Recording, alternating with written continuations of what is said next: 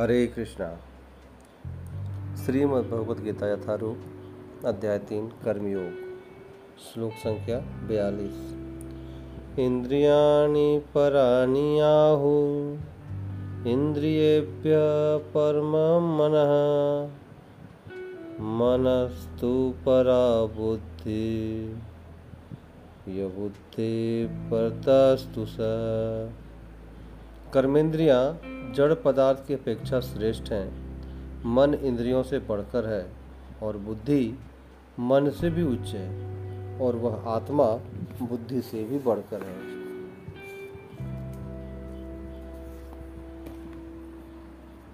तो इस श्लोक में भगवान कृष्ण अब इस अध्याय के अंत में आकर किस प्रकार से इंद्रियों से श्रेष्ठ है, मन?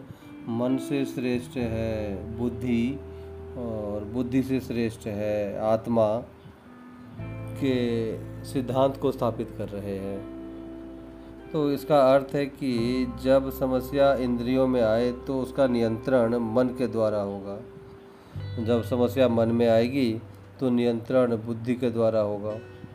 और जब समस्या बुद्धि में आएगी तो अब उसका नियंत्रण आत्मा के द्वारा हो सकता है। तो आत्मा के द्वारा होगा का अर्थ है कि जैसे कि पहले भी भगवान कृष्ण ने दूसरे अध्याय में इस बात को स्थापित किया कि परम दृष्टवा निवर्तते, जब हम परम रसास्वादन को करेंगे तो फिर संसार का जो रसास्वादन है, सुख जो है, वो हमें छोटा लगना शुरू हो जाता है। तो एक ही तरीका है काम को नियंत्रित करने का, और वो है आत्मा के स्तर पर।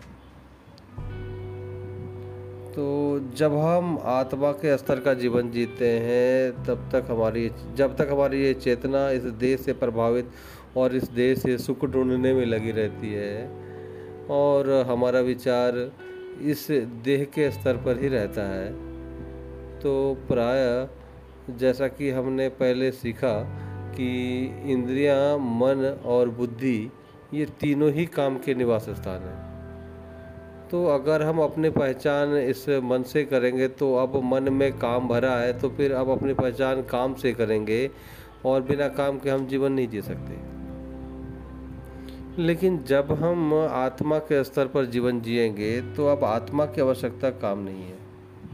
उसको जब सुख ऊँचे स्रोत से मिलेगा, जैसे कि भगवान की भक्ति को करने से तो अब वो इस काम के रोग से मुक्ति पा सकती है। तो इसीलिए भगवान जो है,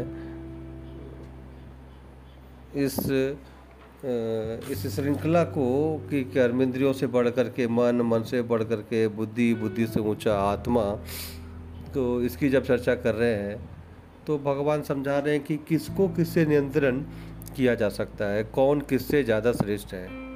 और जब आप जिसके लिए जीवन जिएँगे, वो आपके लिए प्रभावशाली हो जाएगा इस जीवन के अंदर। तो अगर हमने मन के धरातल पर जीवन जिया तो जो मन की मांगे हैं, वो अधिक प्रभावशाली होंगी। इंद्रियों के अगर जीवन जिया तो इंद्रियाँ प्रभावशाली होंगी। और इसी तरह से अगर हमने बुद्धि के स्तर पर जाकर के जीवन जिया, या आत्मा के स्तर पर जीवन जिया तो अब वो प्रभावशाली हो जाती है। तो इसीलिए भगवान इस अध्याय के अंत में कैसे इस काम को नियंत्रित किया जा सकता है, इसको शक्तिशाली तरीके से स्पष्ट कर रहे हैं। हरे कृष्णा।